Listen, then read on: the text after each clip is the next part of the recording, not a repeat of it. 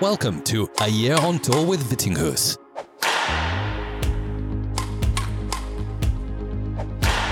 Here's your host, Hans Christian Vittinghus. Hi everyone, and welcome back to another episode of A Year on Tour with Vittinghus. I've got a real nice episode lined up for you today, so I can't wait for you guys to hear it. And if you do like it, please consider taking out just a minute to write a review of this podcast on Apple Podcasts if you listen there. Share it on social media or help me promote it any other way. This is really key to get more people to find out about the great badminton-related podcasts out there. As always, also a huge thanks to all of my amazing patrons for your ongoing support. I will set up another Q and A exclusively for you guys at the end of the month, so stay tuned for that. And if anyone new wants to join in, it's on patreon.com slash Vittinghus, the magic happens. Now, without any further ado, here is today's episode.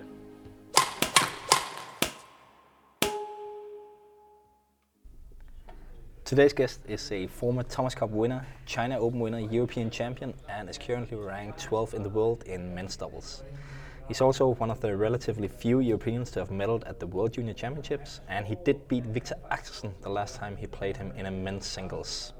So this is a guy that's pretty used to the concept of success, but he has also had his share of disappointments, so we should in, be in for an interesting chat today. If you're on Instagram, you might know him as Tim. His crazy doubles partner Anders Skaarup Rasmussen calls him that, but his correct name is, of course, Kim Astrup.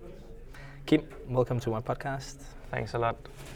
Thanks for uh, taking your time out uh, of your busy schedule. I know you're quite busy this week, so uh, I'm very happy you could find a little bit of time to uh, to talk to me and all my listeners. Yeah, honestly, I'm a little bit disappointed that I'm your third or fourth uh, Danish guest.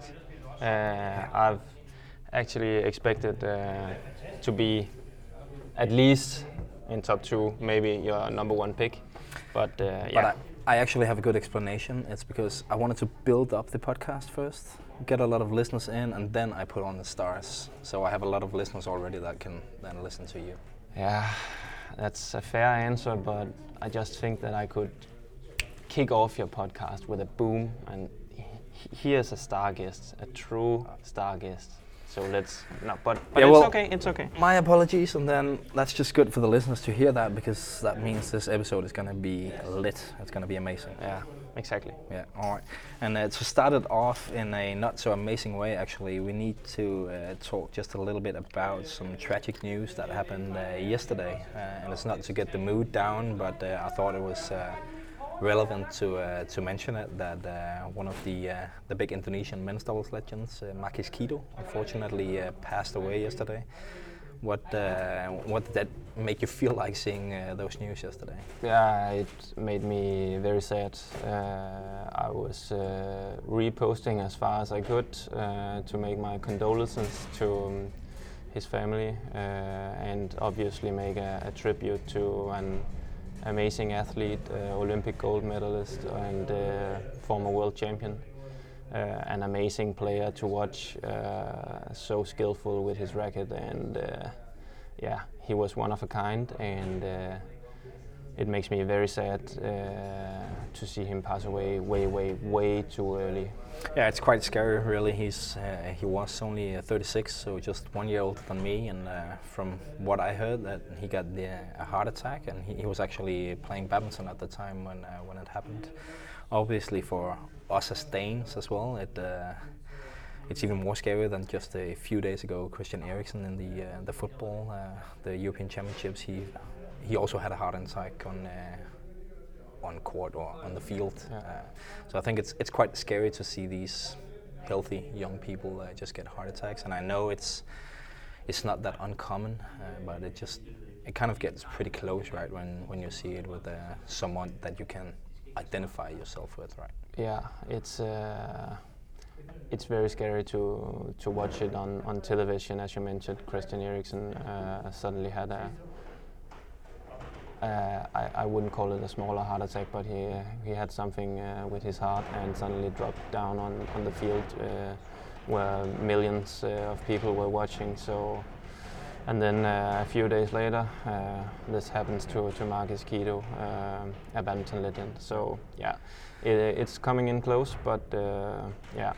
Was, was he ever like uh, like an idol for you, Markis Kido, or was he just someone that you you just admired?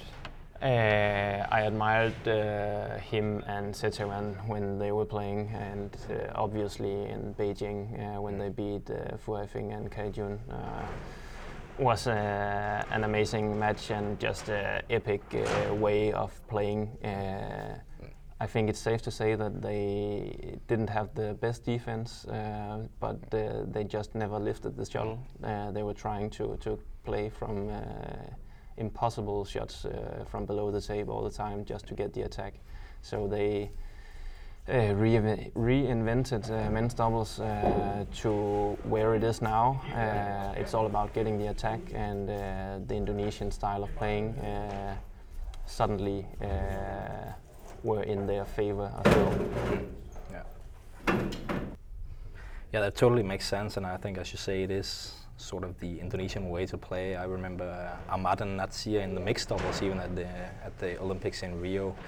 I was commentating on those matches, and I just noticed how they never lifted, and I should say it was exactly the same with uh, Kido and Setiawan. I don't know if those were the guys who started it or if it's always been like that, but they were definitely uh, famous uh, famous for, for that. I, I actually think they were one of the first pair to not lift at all.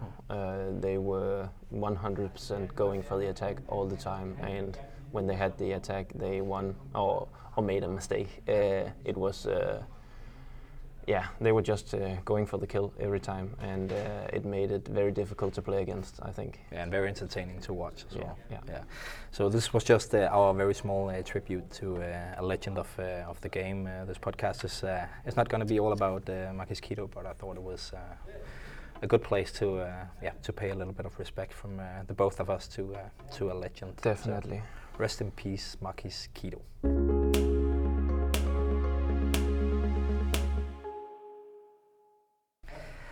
We will move on to uh, talking about something uh, a little bit more joyful. The uh, Olympics in Tokyo. That's gonna go on in uh, just a few weeks from now, four or five weeks, something like that. I don't know, in completely, uh, I'm not completely sure, but I think maybe five, five weeks. Five weeks. Yeah. And obviously you're going. Uh, it's gonna be your first Olympics, and I'm sure you want to do as well as Kido did in uh, in two thousand eight. Try my best. Uh, and when I asked questions on my uh, Instagram and Twitter yesterday, that was also the question that the most followers wanted me to ask, was about your preparations, your your goal, and so on. So I'll, I'll put it out as a very broad question. What is your expectations for these Tokyo Olympics? Obviously, I have uh, been a sparring uh, partner, player for Mathias Boe and Carsten Mogensen uh, two times for the Olympics. Uh, And I have seen how they prepared, so uh, that makes me feel quite comfortable knowing what I have to do to be the best version of myself and what it takes to be one hundred percent and one hundred ten percent at an Olympics. Uh, because everybody who's going is preparing as it was their lifelong dream. Mm. So everybody is doing their very best to be in the best shape ever at the Olympics, and that's what makes it so special and uh, just a thing you want to do well at. Um, this time I'm just focusing on not to get injured. It's yeah. my main goal. Mm. I've never been through a championship preparation without getting injured. So every time we have been playing a World Championships, Uh, a European Championship or whatever mm. championship it has mm. been, I've always had a minor injury, uh, which uh, caused a setback in uh, Anders and my preparation. So this time the goal is uh, very simple. It's just to keep uh, my body as well as possible and making sure that I don't train too hard.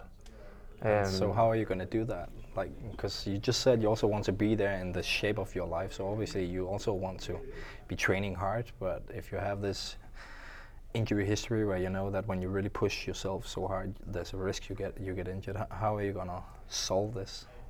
I'm trying very uh, much to train smarter, not harder, and uh, I'm doing a lot of uh, talks and sit downs with my physical coach and my physiotherapist and, and also my coach Jakob Høj uh, to manage all my movements as much as possible and uh, try to train as smart as possible and as efficient as possible. Um, so it's not just all about uh, duration and uh, enough uh, repetition. It's about uh, quality in every single shot and every single uh, exercise that we do.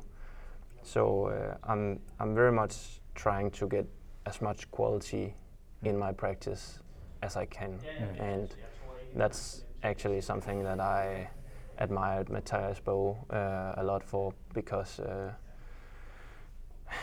I'm not offending him by saying he wasn't uh, at the physical peak of his life uh, for the last two uh, t- three years maybe uh, of his career, but he was so smart and uh, he knew exactly what he had to do to be the best he could be, and uh, I'm trying to do that as well. Are there also areas outside of court where you then put in an extra effort because that doesn't maybe take a toll on your body? I think like video analysis or uh, yeah stuff like that. Are there like an, an area there where you also put in an extra effort? Or yeah, obviously there's something more that I can do just besides training hard. So as you mentioned, video analysis is something that I worship a lot, and uh, I'm doing that a lot. And also one of my qualities is that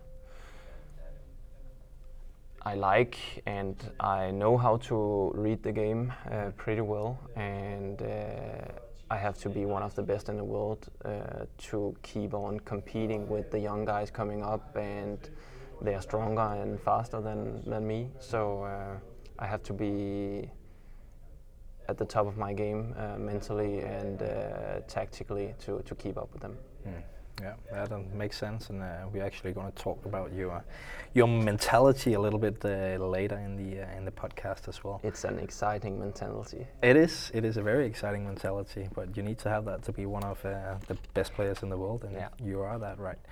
Um, so that's a little bit about what your preparations are going to be like. But what do you actually expect out of the Olympics, because it is going to be a little bit different, right, than the previous Olympics? I know it's the first one for you, but I think we all have this uh, picture in, of, in our mind of what an Olympics is, with the uh, Olympic Village and being together with all the other athletes. But obviously with the covid nineteen uh, pandemic, it's going to be a little bit different. Have you spent a lot of time thinking about that, and do you know what the restrictions and stuff like that is going to be like uh, when you get there? I know we have to be prepared that it's going to be very strict, and uh, also more strict than uh, the restrictions we have in Denmark right now. They are a little bit, uh, how do you say it? Uh, They're opening up here right now. They're so opening basically up. Everything is open at the moment. Yeah, and we don't have to wear masks and so on. So basically we have to be prepared to have very strict rules, and we were having an uh, online meeting yesterday where we were told some of the restrictions and what we could uh, prepare for, mm. uh, because it's going to be strict. Yeah. And uh, we're not uh, going to run around in the Olympic Village and uh, watch other sports and so on. Uh, we're only there to, to play our own sport mm. and uh, stay with the people that we are in the same uh, apartment with. Mm. Um, uh, how, how do you feel about that? Like, because I think for many players it's also a dream to experience that, the Olympics, experience all the other sports, all the other athletes. Are you a little bit sad or annoyed that you, you can't do that, or are you just happy you get to go? Um, I'm obviously quite happy that we're getting to go, but uh, I'm also happy that we that my mentality always has been like, I don't want to uh, experience an Olympic. I want to be there to compete mm. and try to win medals. Mm. So that's what I'm going for this time as well. Uh, so that's the most important thing. It's not so much all the surrounding things. It would have been nice mm. to experience a normal Olympics, of course, but I hope that I'm maybe trying to uh, experience that in Paris or who who knows how long I'm playing, but uh, L A twenty twenty-four. Yeah, why yeah. not? Why not? Uh, but I'm there to fight for medals, and that's what I'm going to do. Mm. I'm also pretty sure that if you do indeed end up winning a medal, you're gonna think it's a pretty amazing experience. Of course. Yeah. So talking about that medals, and it almost sounds like it's a goal for you to win a medal. Would you say it is? That is the goal, or do, have you not set your target yet, as the draw is not out yet as well? That, we have that's not obviously quite important. We have not set an, an certain target, but uh, my goal from when I started playing badminton was to win World Championship medals and mm. Olympic medals. So why not take it the first time you're there? Mm. Um, and I'm also like, why settle with a bronze if mm. the Olympic gold is for sale and the Olympic silver is also for sale. Everything can happen. Um, there are only sixteen pairs who are competing, so why not go for the gold, and then if it's not possible anymore, then see what's what's next. Yeah, I think, I guess it's quite fair to say, right, that the Olympics is not one of the strongest events in, in terms of the uh, the level of the pairs that are competing, because there are so many good pairs not competing because you can only have one or two from, from each country, right?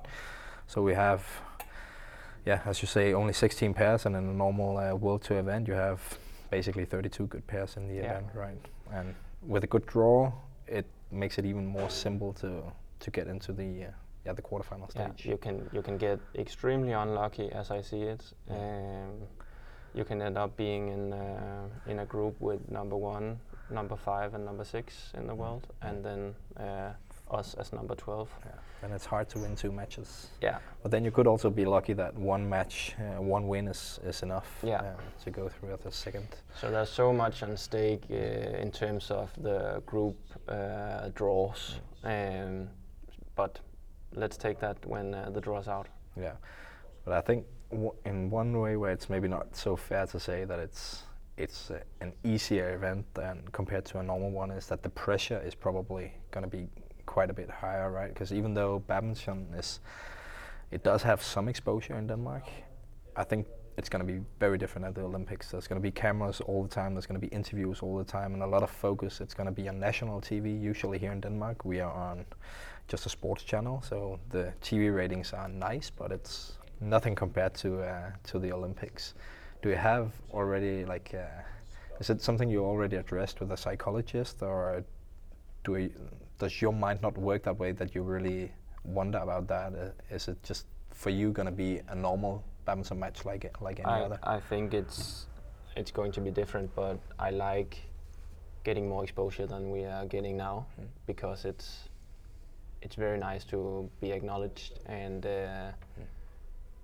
get the attention that the badminton sport deserves also in Denmark, because we have produced so amazing results, mm. not me, but in general. And it deserves to be watched and streamed at the main channels in Denmark and the main uh, news channels. So I'm looking forward to it uh, and seeing it as a great opportunity to make something out of just out, out of yourself and seize the opportunity. Um, yeah. What was the other question? I don't, I don't know, but I was just wondering if you, if you actually addressed this with your a sp- sports psychologist uh, in any way. No, uh, but I already felt that the uh, attention is higher, and there's so much that you need to do before we are leaving uh, mm. with all the meetings and anti-doping uh, webinars and mm. uh, stuff like that, uh, which we are not used to. So there's so much outside the court that mm. needs to be settled, and you need to get a lot of info mm. before you can actually focus on what is going to happen on court. Mm. Yeah, because it doesn't work like a normal tournament with anything outside court, right? No, there's so many things that you have to, to be prepared for, and so many guidelines that you have to follow. You cannot just wander around uh, doing whatever you, you, you want to, so mm. there's a lot of things that you have to be aware of mm. before you can focus on uh, your tactics and uh, your opponents. Mm.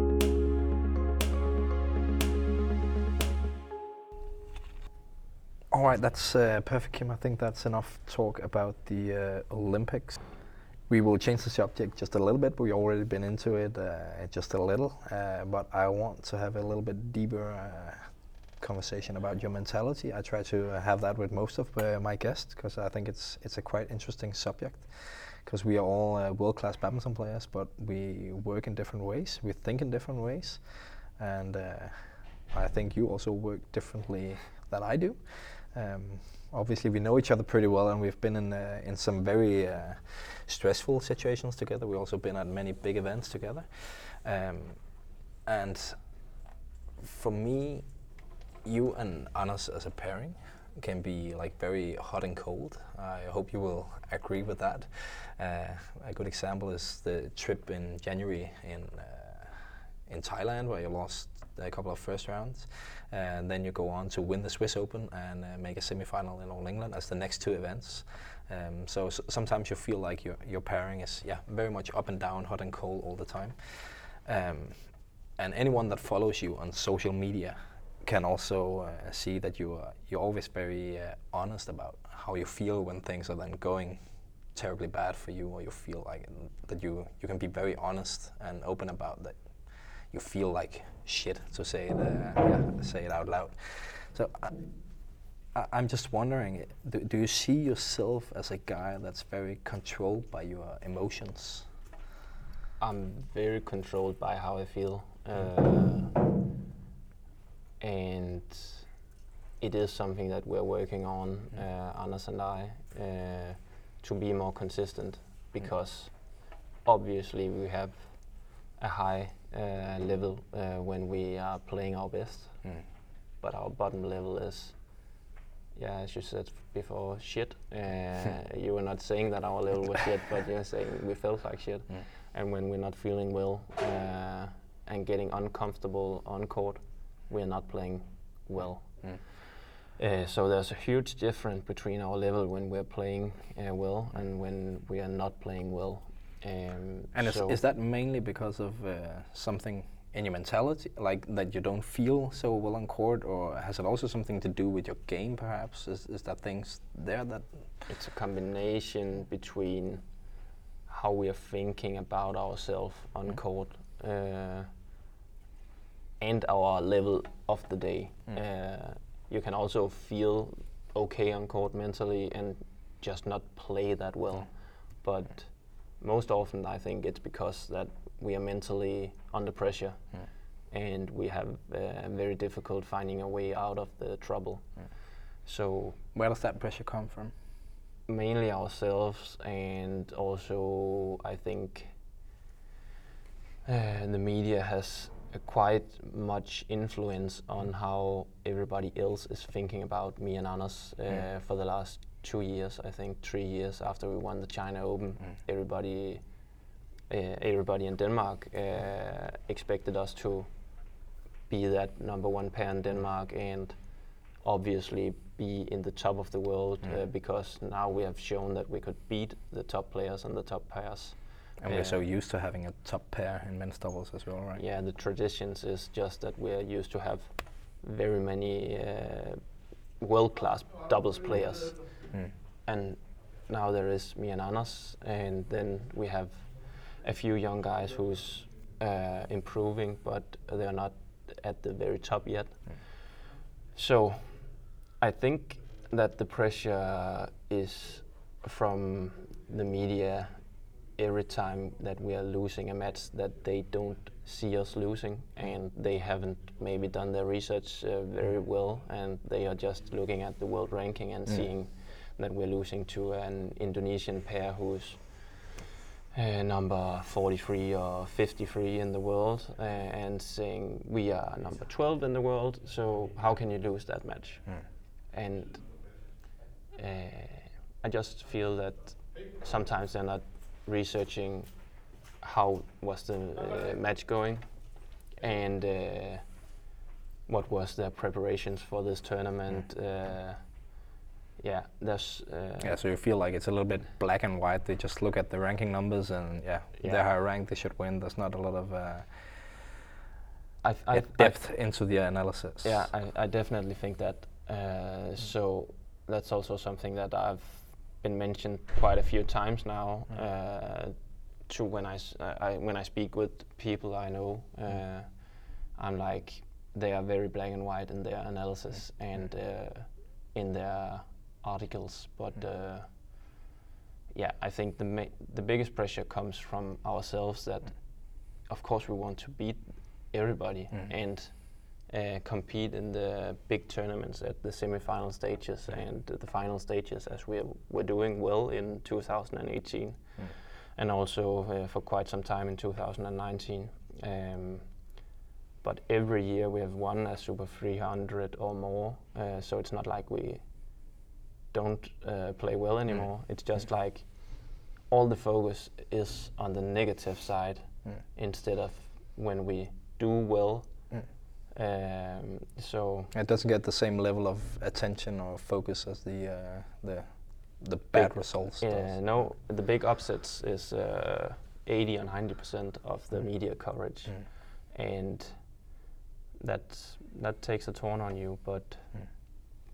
it's also something that you have to deal with when you want to be one of the best players on mm. pairs in the world. So it's not an excuse to lose more matches. Uh, mm. It's just, uh, oh, it's uh, so sorry for me that the media are writing bad things about me. Mm. It's not like that. It's just I'm trying to explain why we are feeling this pressure mm. and why it's getting bigger. How do you work with that? And uh, you said that you and Anders are, are working on it in general to be more consistent, but how do you work also on a psychological level on try and maybe blocking it out a little bit more so it doesn't affect you in in the same way? We we had some sit downs with our psychologist and trying to talk everything through. Uh, both together, me and Anders, and the psychology uh, psychologist, um, and also individual uh, conversations with this mm. psychologist. Um, we're not doing that right now because we were not feeling like we were going anywhere, uh, and it was taking too much time out of our calendar uh, compared to what we were getting out of it. Um, And I so guess that that's the thing, right, with working with a sports psychologist. It's it's not an easy fix. You cannot uh, just take one meeting or two meetings and then it's all f- all solved. It, it really takes a lot of time and consistent work to, to actually yeah, get and somewhere. It's also quite difficult to measure. Uh, yeah. It's not like uh, now we have uh, done this uh, uh, five uh, meetings and uh, now Now I don't uh, get angry and frustrated anymore on mm. court. Now I just can control my emotions. It's not mm. like that. Mm. It's uh, different every time you go on court, and your feeling uh, when you step on the court is, is so different every time. Mm. At least for me. Mm. Uh, so when I step on court at the first round in Swiss Open this year, I felt like shit. Mm. I was so uh, okay. nervous and. It's so not that, that was the first event after the January trip. Yeah. Right. Yeah. And I was playing very bad, and I was like, "Ah, oh, it's not happening. This it, this can't be happening." But uh, I told Anders how I felt mm. uh, when it was like seven four, seven two, or something like that in the first game. So I was, I'm I'm pretty quick to say when I'm not feeling comfortable to Anders, not to everybody, mm. but to Anders. Because I trust him and he's my doubles partner, so we need to share these emotions with each other. Uh, and sometimes it helps for me to be honest with myself and towards him, mm. and then it's also easier for him to take some responsibility. Uh, and he forgets that he's maybe also a little bit nervous, but mm. he has no time to be nervous, and he has no time to play like shit because mm. I'm feeling shit. Yeah. So he has to take the leader uh, uh, role on court uh, when I'm not feeling well. Mm. And that worked very well for him. Mm. And it worked we- very well for me as well because um, slowly we were getting into the game and uh, yeah, we got it under control in the second and the third game. But uh, from there on and forth, I was feeling like I was one of the best players in the world, and we were playing so well for yeah. the rest of the tournament, yeah. uh, beating Chirag Shetty and uh, Rankireddy. Rankireddy and um, also Lamsworth and Thailand in the final, mm. uh, playing very well. Yeah, and I, I think that's one of the uh, one of the things I thought about when when thinking about your mentality and you being quite uh, emotionally controlled, or what you would call it. That yeah, maybe in some ways it can be a yeah, weakness, but in other ways I also think it's really one of your strong points, because a really good example I remember is from uh, from Thomas Cup in twenty sixteen, when you uh, played really bad in the first game against uh, Khoo King Kiat and Tan Boon Hyung in the semi-final,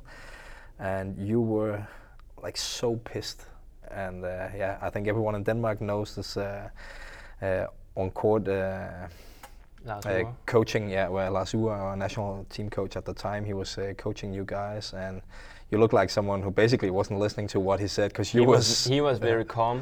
Yeah, and, and you you were the opposite. I was furious. Yeah. I, I I couldn't bear the thought of us being uh, down one two mm. in the semifinal in Thomas Cup, and it was us who was the fault. Uh, it was us who was causing not.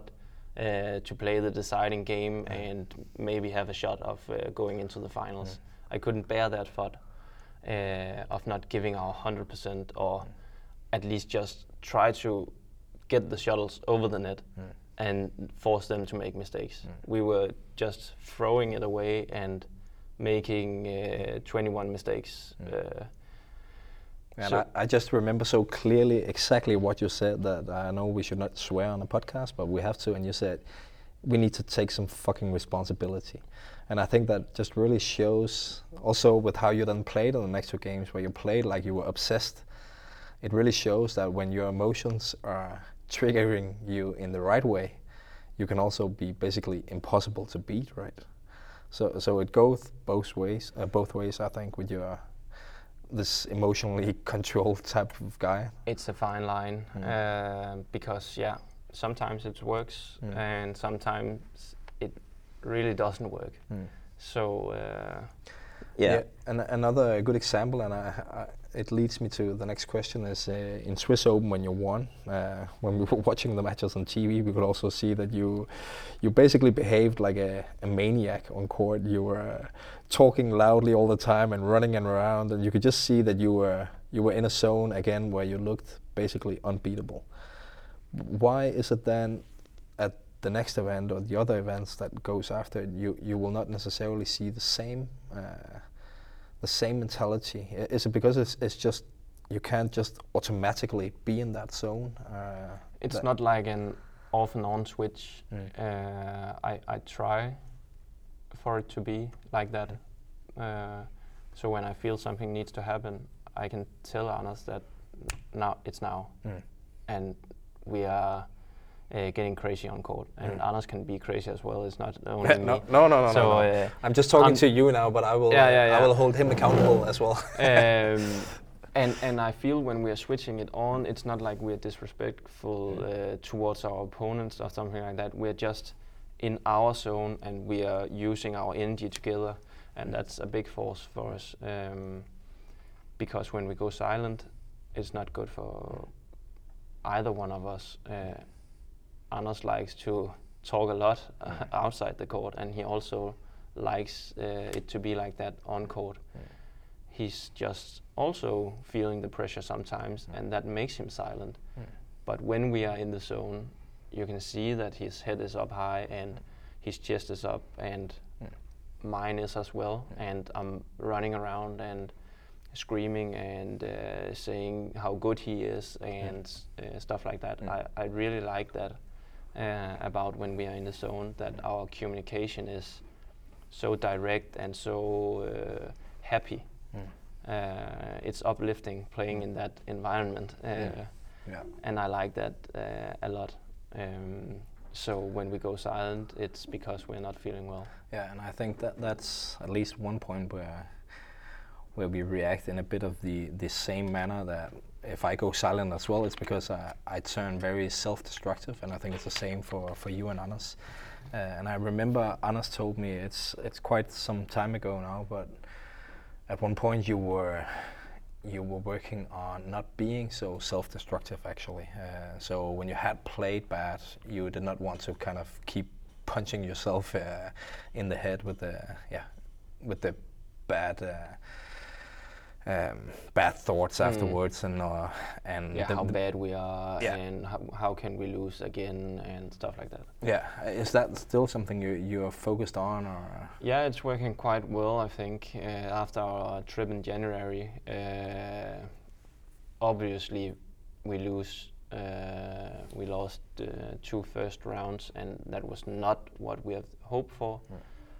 But again, if you make an analysis of the two matches that we're losing, we're losing to Li and Wang, who's uh, obviously uh, impossible to beat in they Thailand. Pl- they played pretty well in Thailand. Uh, winning three tournaments in a row, mm. and then uh, going for a break for uh, seven months mm. uh, before they're playing the Olympics. So that's an interesting uh, preparation as well. Yeah. Uh, and then we lost to uh, Leo Rolli and uh, Daniel Martin, yeah. who were playing very well as well.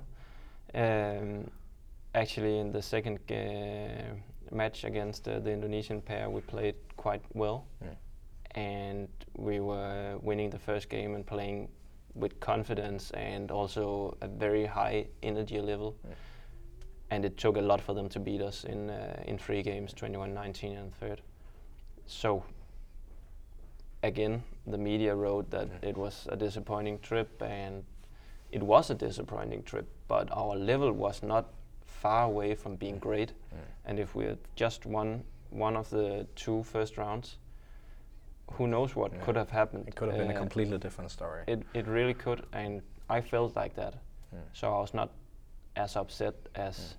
sometimes uh, when we have lost uh, two first round and going home. And I also th- think that we were on the right path of mm. uh, something good. Mm.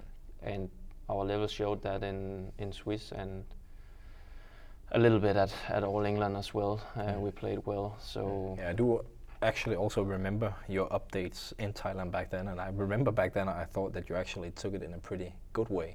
That you didn't seem like you kept on just punching yourself, also because it was a difficult situation. We haven't been playing events for a long time, so that way it could hurt even more. That you then do not perform the way you, you want to. And we missed the World Tour Finals yeah. as something that we re- really want to play. Yeah. Uh, higher prize money, yeah. and, uh, it's a motivation for yeah. us, uh, yeah. and good uh, world ranking points as yeah. well. So there was a lot of things that we could have uh, uh, achieved. Been, yeah, could have achieved, and uh, could have uh, been a lot of negative uh, thoughts. Yeah.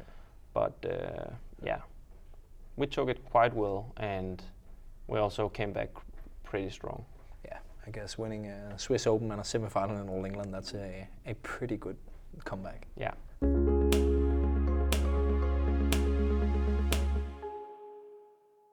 Final part, Kim, before uh, I let you go to all your uh, meetings about the Olympics mm. and restrictions and training schedules and uh, yeah whatnot. You have so many things to do, so uh, we will skip on to the uh, listener questions part. I always ask questions on Instagram, Twitter, Facebook and Patreon, and once again I got a lot of good ones, so thanks to all the listeners for uh, for all the questions. I can't say thank you yet, but maybe I will do after I've heard the questions. I'm pretty sure you will enjoy the first one I picked out for you. It's from uh, someone called uh, Jordan Edgar on Instagram.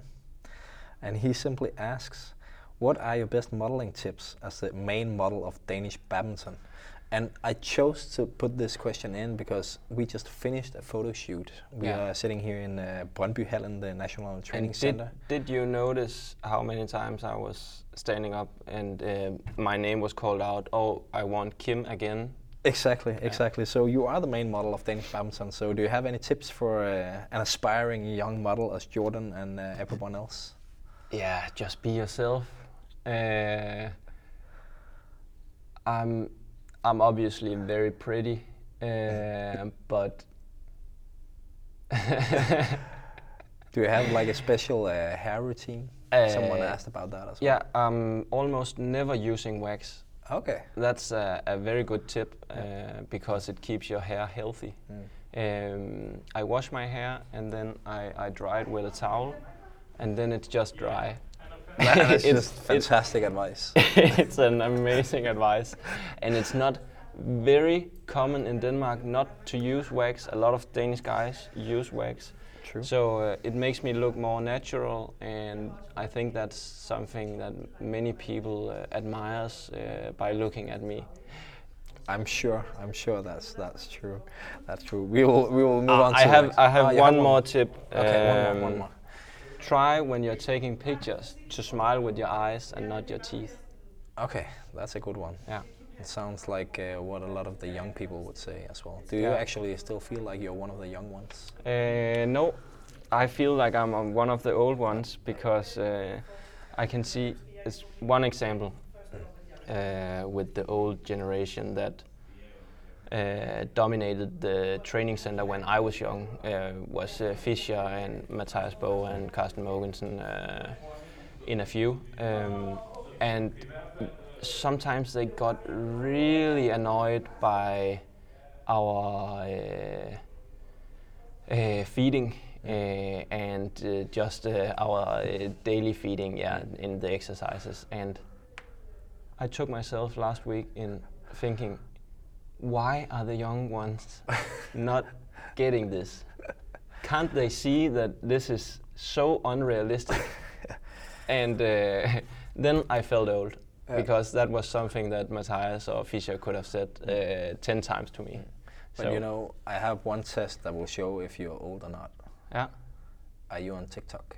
No. Yeah, so you're old. Next question, Kim, is from uh, Kristin Koppelmar on Instagram. And she asks if you have any tips for lefties that are in double pairings with righties. That's from a fellow lefty, so Christian is also a lefty. Yeah, good to hear. Um, yeah, obviously you want to set up a system or as many systems as possible where you're playing each other's forehand as much as possible.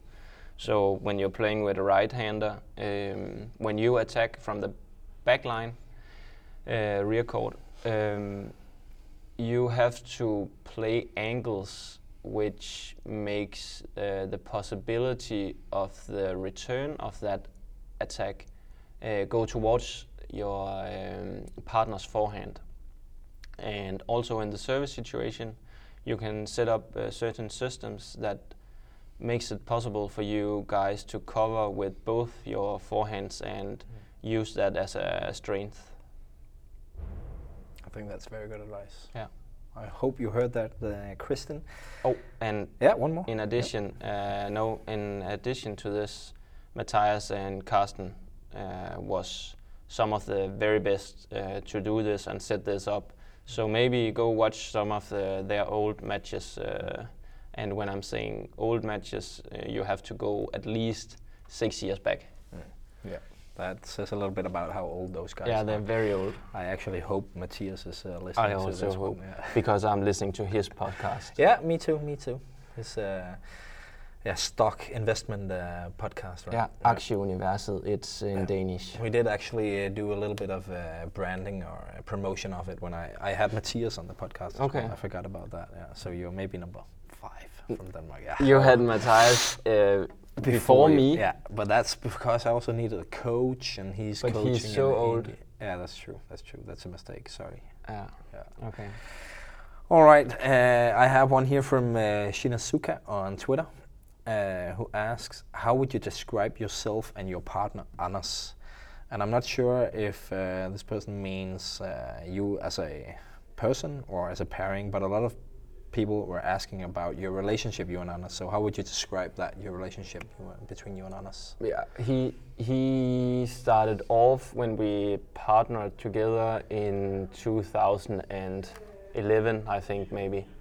Mm. Uh, he started off by being the mature one and uh, the one that I leaned towards for guidance and uh, advice. Those roles have switched now, even though he's a father of uh, a child and uh, a new one is coming. Uh, so congratulations to, to him and his wife. Um, the roles have switched, so I feel like I'm the old one now who is more mature and knows what's right and what's wrong. Uh, and I'm quite satisfied with that because it shows how much I have evolved and Uh, how little he has.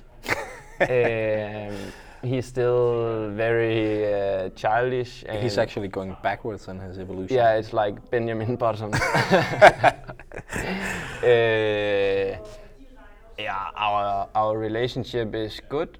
Uh, it's professional, but when we're traveling so much together, we also like to have fun. Uh, uh, It's it's getting quite boring if it was uh, professional all the time. So when we spend so much time together, it's it's important that we can have fun with each other.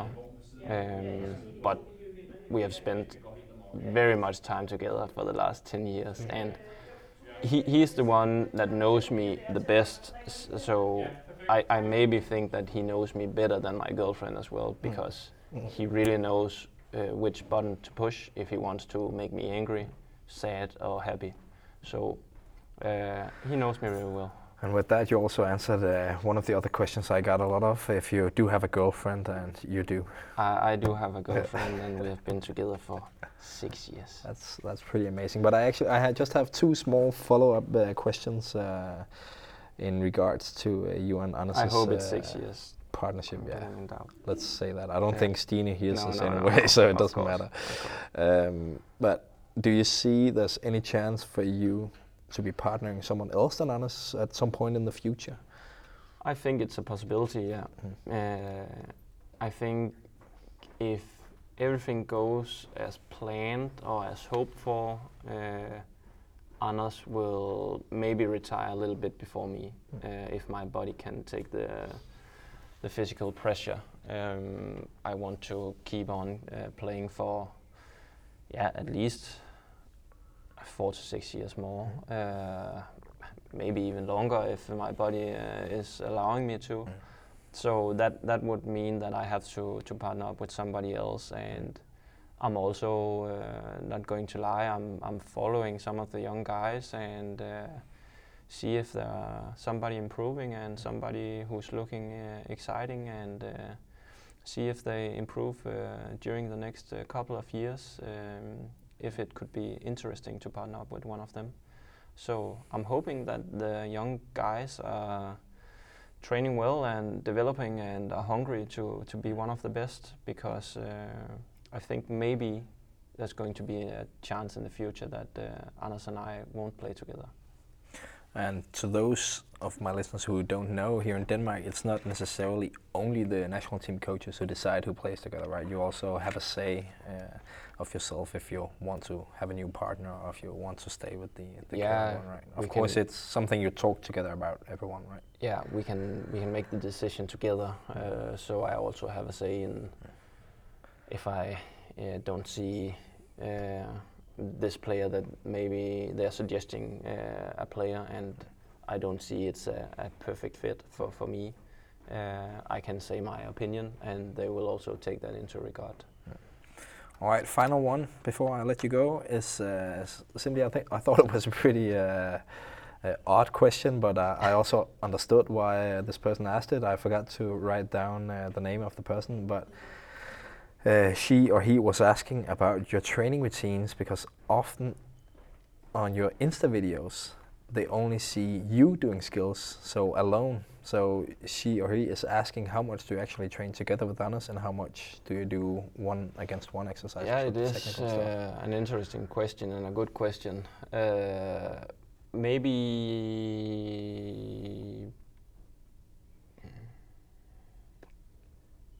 sixty percent of the time I'm playing with Anders, and forty percent of the uh, overall practice I'm doing alone. Mm.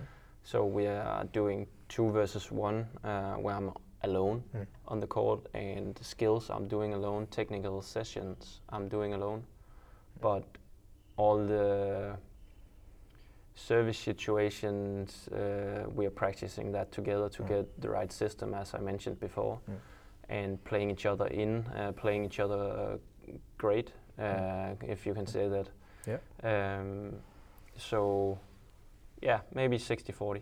Yeah, I think that's a, a good point also for the listeners to hear, that uh, if you want to have a strong, strong partnership, you don't necessarily have to train together all the time, right? There's lots of things you can work on as an individual player, and then just work on some systems, I should say, uh, at, at, at, at other times. Yeah.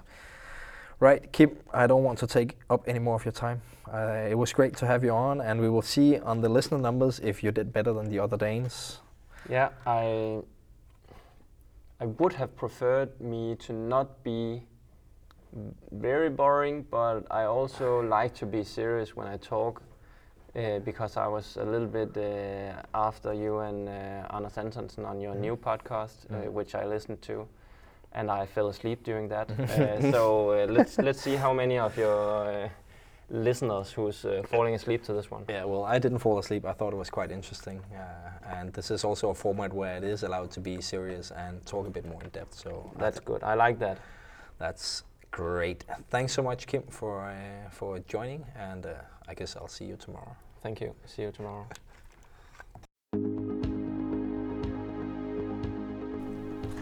Just as expected, very nice chatting with Kim, and I think he also offered a good look into why him and Anders can seem so hot and cold as a pairing sometimes. What I liked the most though was the part he said at the very beginning about his goal for the current Olympic build-up, which is to stay injury-free. Having been close to Kim in training for many years now, I know how much of a hurdle it has been for those guys, and I know the frustration it causes, so I thought it was quite interesting to hear how he has set his mind on staying clear from injuries and also admitting it will sometimes mean he will train a little less than what he's been doing previously. He used the phrase train smarter, not harder, which I know has been said before. It's not something Kim just came up with, but it aligns so well with my philosophy.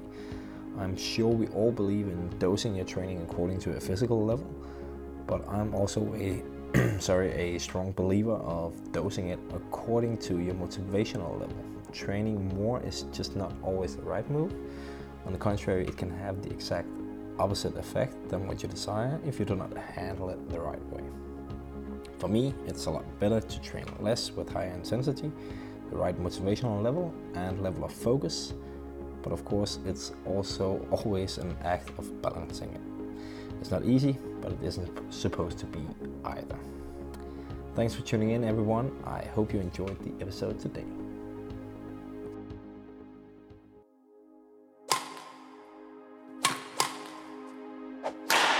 Thank you for listening to A Year on Tour with Vittinghus.